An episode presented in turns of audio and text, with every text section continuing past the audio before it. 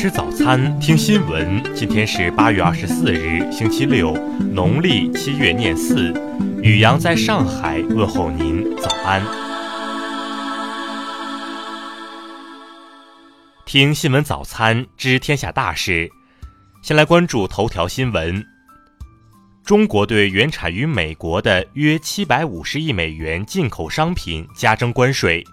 八月十五日，美国政府宣布对自华进口的约三千亿美元商品加征百分之十关税。美方此举导致中美经贸摩擦持续升级，极大损害中国、美国以及其他各国利益，也严重威胁多边贸易体制和自由贸易原则。针对美方上述措施，中方被迫采取反制措施。根据我国多条法律法规和国际法基本原则，经国务院批准，国务院关税税则委员会决定，对原产于美国的五千零七十八个税目约七百五十亿美元商品加征百分之十、百分之五不等关税，分两批，自二零一九年九月一日十二时零一分、十二月十五日十二时零一分起实施。中方采取加征关税措施，是应对美方单边主义、贸易保护主义的被迫之举。中方再次重申，对于中美两国合作是唯一正确的选择，共赢才能通向更好的未来。再来关注国内新闻，国务院办公厅日前下发文件，要求继续落实带薪休假制度，继续推动国有景区门票降价。二十三日，香港机场禁止令获准延长。法官称，机场运作顺畅对香港至为重要。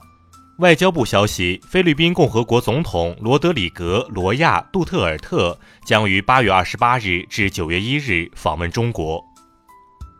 工信部日前表示，五 G 网络的建设并不意味着四 G 网络的撤退，四 G 网络至少还可以使用十年。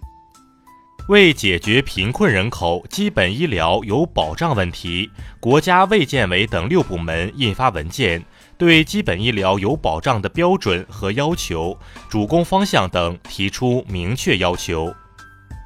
民政部近期公布的三十一省份二零一九年二季度低保标准，上海、北京、天津位居前三位。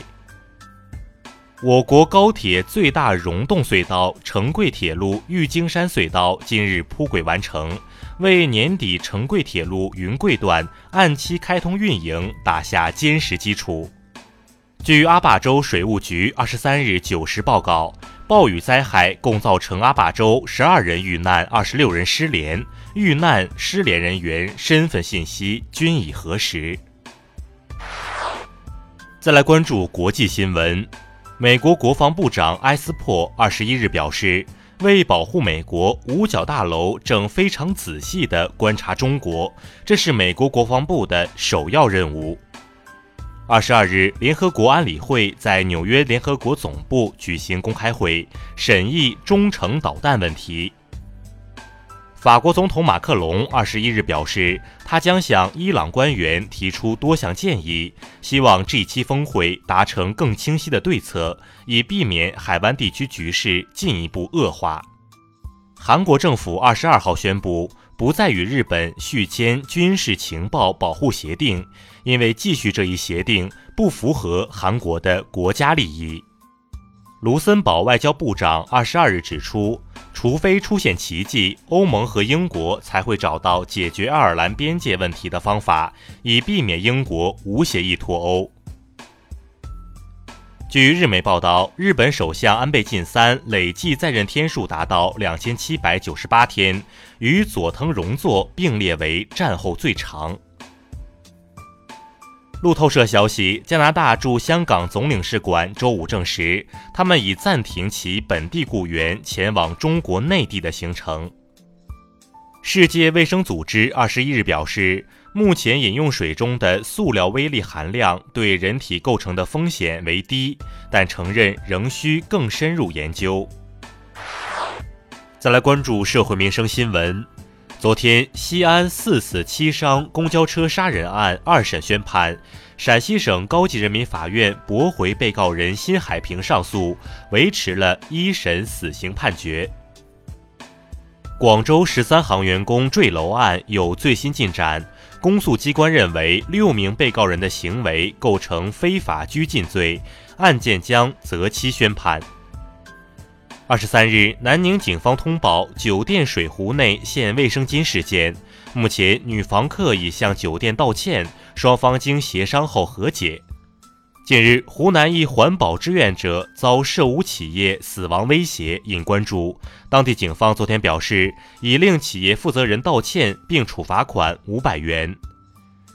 日前，郑州一小区天降牛奶瓶砸中两岁女童左手，由于找不到肇事者，女童母亲表示将起诉整栋楼的业主。再来关注文化体育新闻。